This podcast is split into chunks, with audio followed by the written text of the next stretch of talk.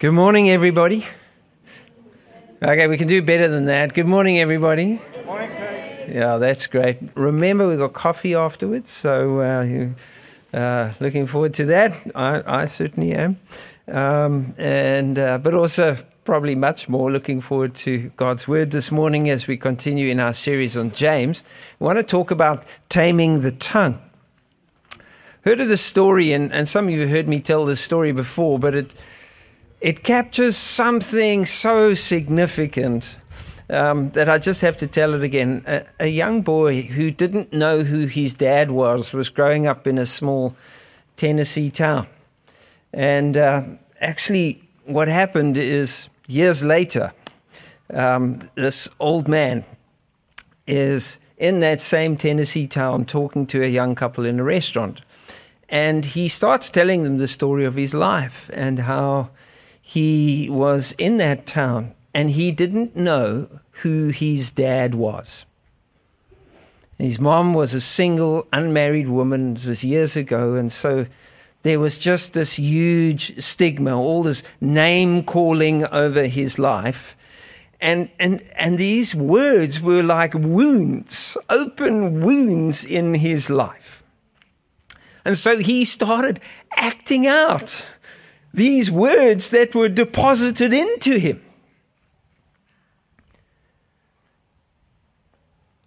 And then he told this young couple, You know, then a preacher came to town. And people started talking about how this preacher spoke. And I got curious because more and more people were going every Sunday to listen in this small town to the town's new preacher. And so he tried to find out a little bit. And, you know, what does he talk about? Well, he talks about God and Jesus and God loves you and that, yeah, you've got to deal with the stuff in your life and turn to him and trust him. And he says, well, what, how do, how's that different to the guy who was there before? They said, we don't know, but it just is different. And so he went to church and he stuck in at the back so he didn't have to talk to anyone and nobody had to call him names or anything like that. And he slipped into the back and he listened. And then, just as the final hymn was being announced, he slipped out again. And the next Sunday, he went back and he did the same thing. Several Sundays, he'd go into church and he'd to these words. And something different was happening inside of him as he listened to this new preacher. And one Sunday, he got so caught up in the message that he forgot to slip out. And instead of announcing the hymn, the preacher walked straight down to the back row and said at the top of his voice, Boy, whose son are you? And everybody turned and looked at him, and they all knew that he didn't know the answer. The preacher looked at the congregation, looked at the boy, and then slowly said, I can see a distinct family resemblance. I know whose son you are. You are a son of God. The old man looked at the young couple and he said, You know, those words changed my life. Those words changed my life. And then he left the diner, and the restaurant owner came over and said, Do you know who you were talking to? And they said, No said that was Ben Hooper, the two term governor of the state of Tennessee. Those words changed my life. Let's go to James chapter 3. We're looking at James. Two main themes be complete or whole. In other words, have integrity in every way. From the Greek word teleios and telos, uh, significantly used seven times in the letter, but rooted in the idea of wholeheartedness, loving the Lord with your whole heart uh, from the Old Testament. And then when you're doing this, you easily fulfill this perfect law that gives freedom, uh, or you do Torah. So, James 3, verse 1. Not many of you should become teachers, my fellow believers. Not talking about the career out there that some of you nobly do, but the dodgy thing that I'm doing right now, which is uh, because you know that we who teach will be judged more strictly. And there is a sense, and when you've been given much, and, and this is a place of being given much, given much by the Lord, and being given much by his people who entrust to you the privilege of teaching. That we who teach will be judged more strictly. We all stumble in many ways. Anyone who's never at fault in what they say is teleios, is perfect, is complete, mature. And they're able to keep their whole body in check. You see, when we put into the mouths of horses uh, bits into the mouths of horses to make them obey us. We can turn the whole animal. Or take ships as an example. Although they're so large, driven by strong winds, they are steered by a very small rudder wherever the pilot wants to go. Likewise, the tongue is a small part of the body, but it makes great boasts. Consider what a great forest is set on fire by a small spark. The tongue is also a fire, a world of evil among the parts of the body. It corrupts the whole body, sets the whole course of your life on fire, and is itself set on fire by hell. Nice, eh? All kinds of animals, birds, reptiles, sea creatures are being tamed and have been tamed by humankind. But no human being can tame the tongue. It is a restless evil full of deadly poison. With the tongue we praise our Lord and Father, and with it we curse human beings who have been made in God's likeness or image. So out of the same mouth come praise and cursing. My brothers and sisters, this should not be. Can fresh, both fresh water and salt water flow from the same spring? my brothers and sisters, can a fig tree bear olives or a grapevine bear figs? Neither can a salt spring produce fresh water. Words taming the, our tongues. Taming our tongues.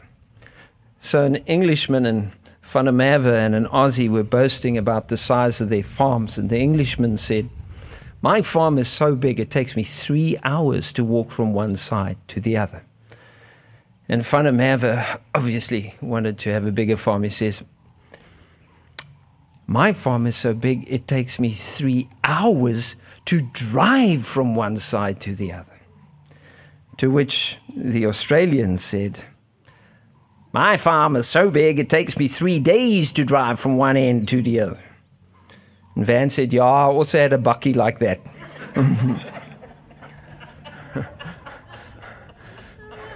we always want to have the last say. We always want to have the final word. We always worry about how our words will make us look, and we get ourselves into big trouble.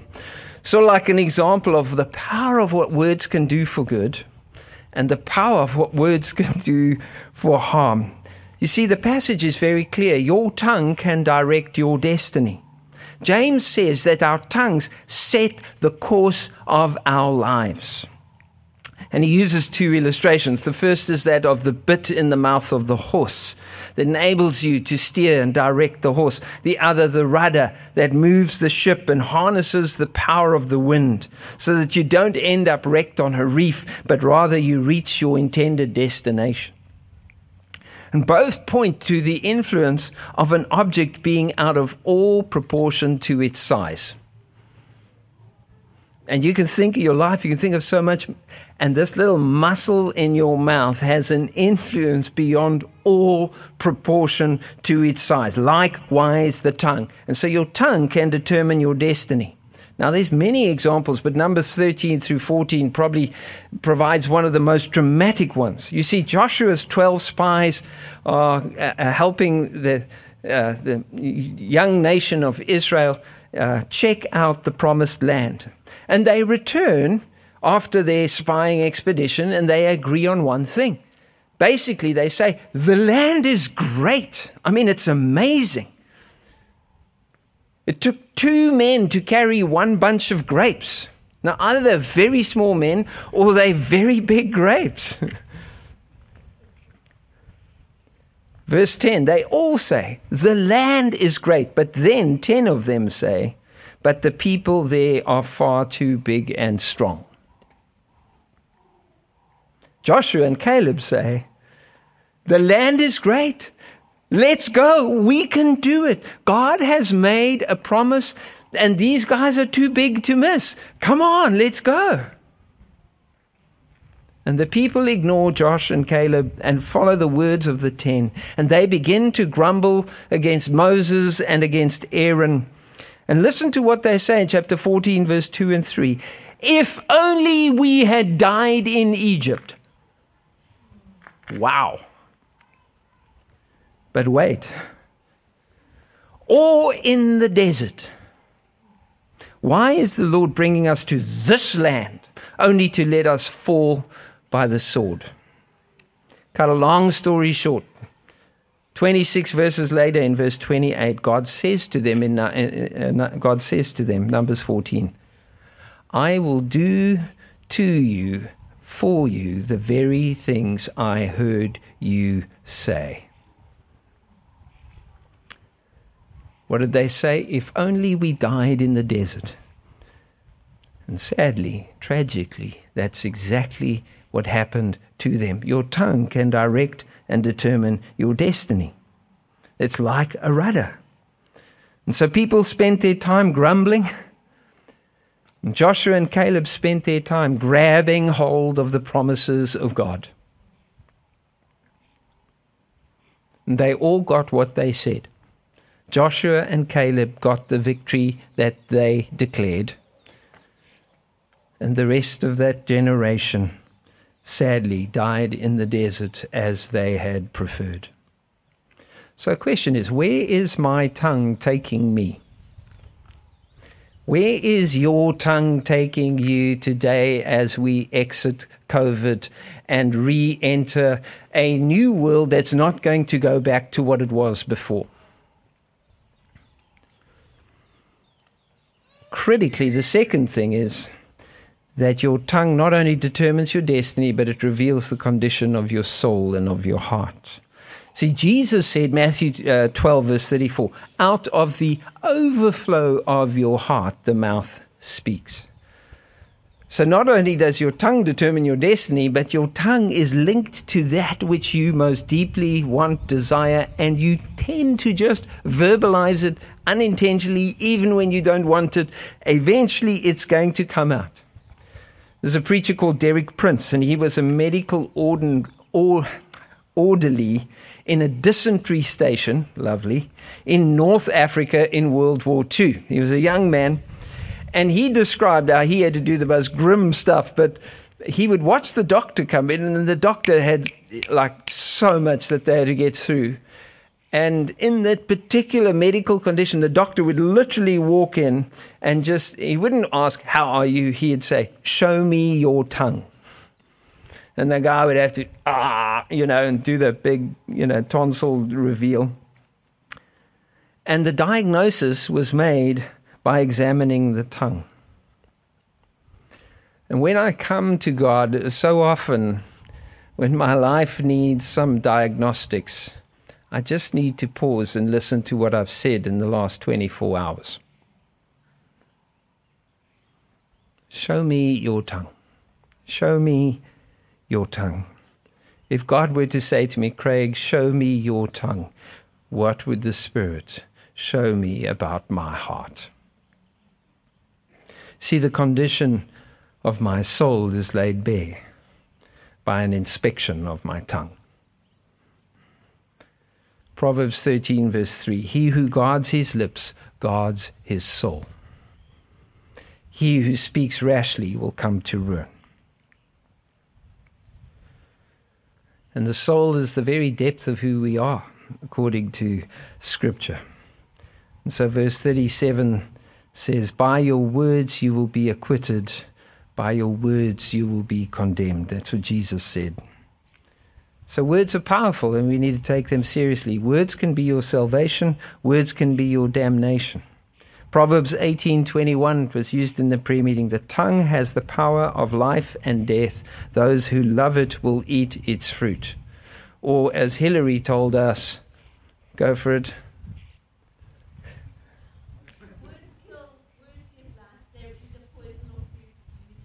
Words kill, words give life. They either, either poison or they fruit. So you choose. So I want to get to some practical application. One of, we often think then that one of the best ways to change our words is to change our hearts. But the Bible has a mutual relationship between the two. One of the best ways to change your heart is to change your words. And I'm going to get to a, a strong sort of like scripture, but Romans chapter 10 is going to tell us that even our salvation itself is based on what we confess, so that we are changed by the power of what we say and declare to be true about Jesus. So, the third thing in our passage is that the Bible assumes that we've blown it, that our tongues keep getting us into big trouble once being an air traffic controller, I, I still love airline stories and, uh, and that kind of thing. And I once heard of a stewardess who, quite early in an international flight, ran into the cockpit, closed the door, and said, I need to sit here for 10 hours. And the crew said to her, What's the story? She said, I just went to a good looking man in business class and said, After we drink, what would you like to take off? After we take off, what would you like to drink?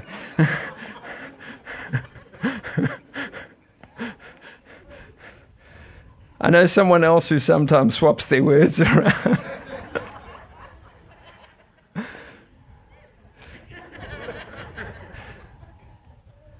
One of the things with this is if we want to change our hearts, we need to change our words. The passage assumes that there's this potential for harm, but it recognizes there's also this potential for life. And, and so there are many images that can go either way, but it, it, James is very clear that we have to recognize how damaging, destructive words can be to us and to others. So there's this tiny spark that can incinerate a forest. He then compares it to these wild animals seemingly that man can tame. And yet there is this wild animal between our lips that we just can't tame. And then he talks about a polluted spring in which the water once mixed in can't be isolated again. So if you've got a freshwater spring and you chuck the salt in, Suddenly, the whole thing is a salty spring. Remember integrity, wholeheartedness, single mindedness, not double minded and half hearted, is going to be the theme of this whole book. And so he's explaining that when we start mixing these two together, we don't end up with something half good, we end up with something completely useless and destructive again.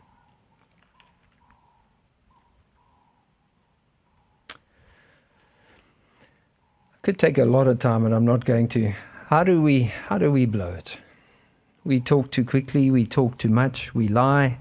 We criticize.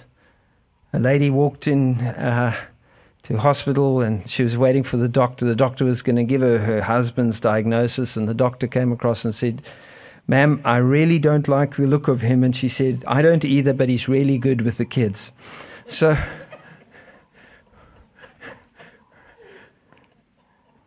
We criticize very easily, we gossip, we flatter, we boast, we whine, we grumble, we curse. We need to be so careful when we get into these things. Because we might be cursing someone whom God has chosen to bless. Now, think about it. Who has God chosen to bless? Abraham got a clue in Genesis 12 and verse 3. All nations, all peoples will be blessed through you. We have to be so careful that we don't speak a curse against those whom God has chosen to bless through his people. And one of the things that was very evident in the ministry of Jesus is how quickly people spoke against Jesus and they lost the blessing of the kingdom and of his ministry. And so we've got to be really careful. For example, when there's a renewal or a revival or something that's happening in the life of God that we don't understand or we haven't experienced yet, and the easiest thing to do in that space is to find fault because we don't understand. And what do we do? With one mouth we bless, and with that same mouth we start to curse things that God may be using. God may be blessing. Now, I'm not saying we are not discerning and that we don't question, but we have to be careful how we frame our questions, how we look at this, and don't jump to the conclusion that this just can't be God or whatever it is, or that this person can't be used of God, or that this person will never change, or that this person is going to stay the way they are.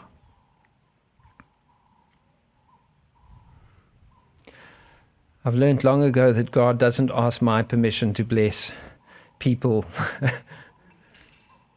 He just has a wonderful, wonderful heart. And He may want to use people and work in their lives in ways that I don't understand, and He does not need my approval or my, posi- uh, my permission. And so here's what I've learned. I go, God, I bless what you're doing. Help me see it. like, I don't know. Like I genuinely, I bless whatever you're doing. Help me see it. I want to do with you what you're doing. So back to Proverbs. I want to, I want to wrap this up positively. Kind words, Proverbs 15, verse 4 heal and help. Cutting words, wound and maim. You see, a soothing tongue is a tree of life, but a perverted tongue or a twisted tongue crushes the spirit. Sure. Like if my tongue is this twisted, dual, you know, thing, I can crush a spirit with my tongue. Literally, the soothing tongue, this is the way it can be translated more literally. A healed tongue is a tree of life. But if there is perverseness, it breaches the spirit. But conversely, so one brings healing, and that same thing can cause harm. Proverbs 13, verse 3 Careful words make for a careful life, but careless talks, uh, talk can ruin everything. So, where, how do we take this forward? Number one, We've got to keep reading in the book of James. The next few verses are just critical. We're not going to go there today. So, teaser for next week. But one of the things is that I need to know and internalize, and we need to know and internalize that God really, really loves us. That mercy triumphs over justice. That God is willing to put fresh water and cleanse out of me everything that would pollute and defile and compromise what is coming out of my life. God will wash away the salt. God will make the bad tree good. God is able to change. Jesus says, that if you want to change the fruit, you change the tree. God is able to do that. The other thing is, and James has already said this be quick to listen, slow to speak. So make a point of really listening. Ask good questions. And then, as you speak, carry an awareness of what your words will do in the people who hear you. It's amazing that uh, you know modern sociology and psychology and therapy are catching up, and we're getting into this idea of emotional intelligence. So your EQ is is is when not just when you understand your own emotions, but when you understand the emotional impact that you have on others. It's not just that you've got yourself sorted, it's that you fully own and understand how who you are makes other people feel and what your words do to them or don't. So it's lovely that they're catching up with Scripture. Because Scripture says, Speak that which inspires, encourages, nurtures, comforts. You see, kindness brings real change. And so decide to build great people by using good words. The Bible says we build people with words. Now, we miss it because we use English and we use words like edify, but the word edify means to feed and make grow, or even more, it is the sense of putting on a foundation and building. So you build a body by feeding it, but you build a building and it's using the same word by laying a foundation and then grow and then you know going through the whole civil process of making this thing happen. We have the power to build lives through our words one brick at a time So we can recognize what we are helping others become and build by giving them the building material that they want to use for the rest of their lives. Those words changed my life. God built the wor- world with words. And he still saves the world through the word. And we know the word, the person of Jesus, through the word of preaching. In other words, what people tell us. And then in these moments, we can speak blessing over people and over communities. I don't know why it is, but somehow people are afraid that if others become more, we will become less. But that's a poverty mindset. It's a scarcity mentality. It means that there's only so much goodness to go around. And if I give goodness away, well, then somehow I'm going to miss out. No, no. See, the Bible has an abundance mentality in which when you sow something, that seed will go into the ground, and even though it looks like it dies, that thing will grow and produce a harvest, and it can produce 30 or 60 or 100 fold. And when we will begin to sow and sow and sow again, we will see literally the world around us begin to change because of what we have spoken over and blessed. People do not become, sorry, we do not become less because others are becoming more. We become richer when they prosper, thrive, are edified, strengthened, comforted, and encouraged. And your words literally build that into their lives. You see, Romans 10, verse 17, promised you we'd get there, says this Faith comes by hearing the message, and the message is heard through the word of Christ. And in case you're thinking I'm just sort of like using theological concepts, a few verses earlier, and from verse 8 to 10, this is what it says. Paul is referencing Moses in the Old Testament. He says, What does it say? The word is near you it is in your mouth and it is in your heart. That is the message concerning faith that we proclaim. So if you declare with your mouth Jesus is Lord, and if you believe in your heart that God raised him from the dead, you will be saved. For it is with your heart that you believe and are justified. It is with your mouth that you profess your faith and you are saved. Your tongue can determine your destiny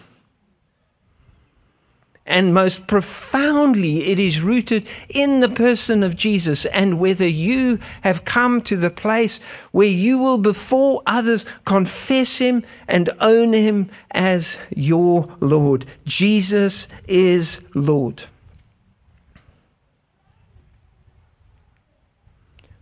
And so our scripture invites us today not just to guard our lives by guarding our lips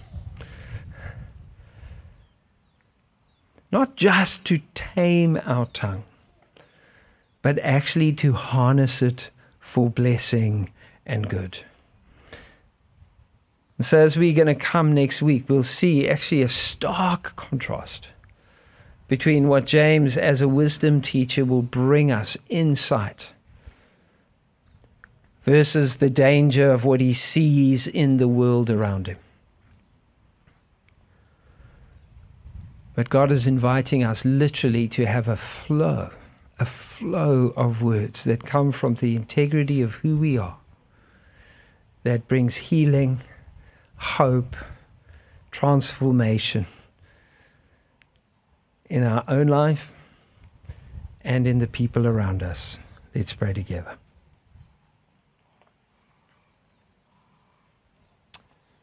Why don't you stand with me?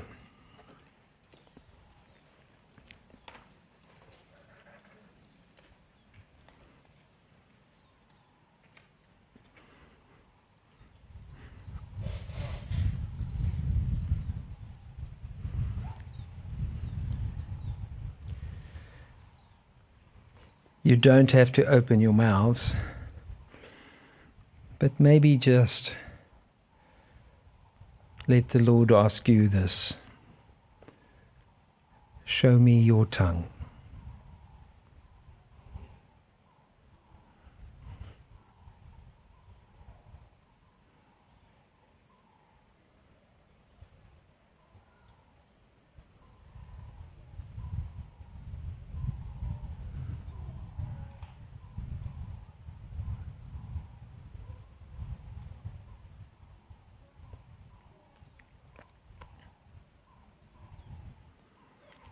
Lord, we've been reminded this morning of the incredible, beautiful potential that words of life can bring all around us.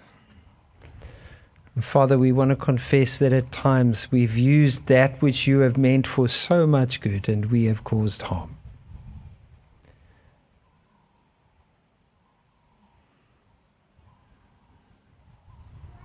Thank you for the gift of words.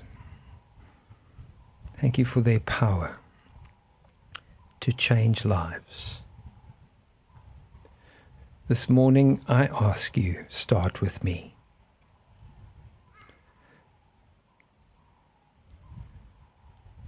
So maybe just pray this Father God, what words of life, of comfort and strength what fresh spring do you want to speak to me this morning?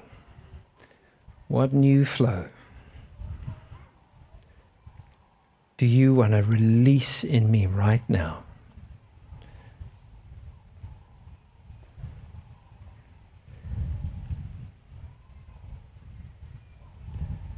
Just listen.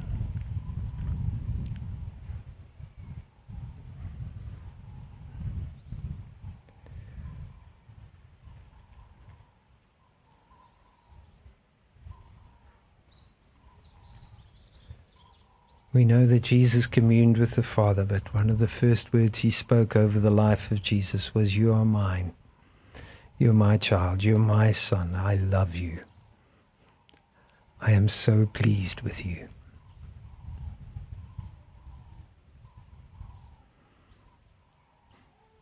Maybe, in spite of everything today, you need faith to believe that God is willing and ready and here and present, speaking words of kindness, forgiveness, affirmation, healing, and freedom over your life.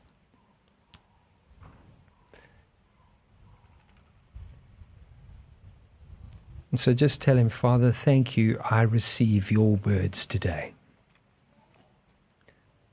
I believe your words today.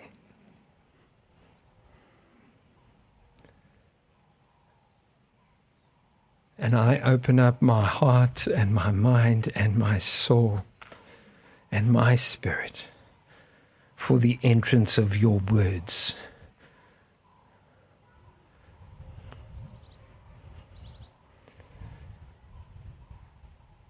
Make me clean, make me fresh, make me safe, make me healing.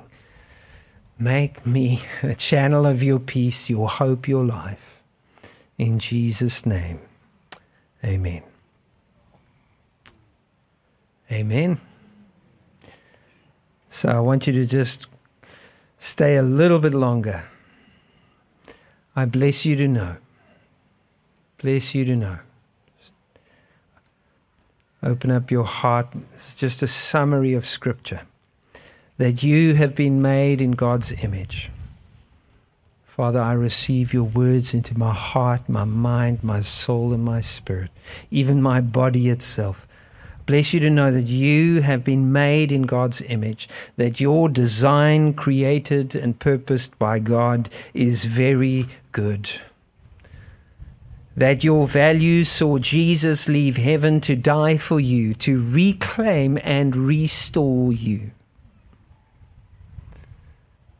Bless you to know that His plans for you will make you flourish. And that He has firmly purposed to reveal Himself to you and to reveal Himself through you. Amen.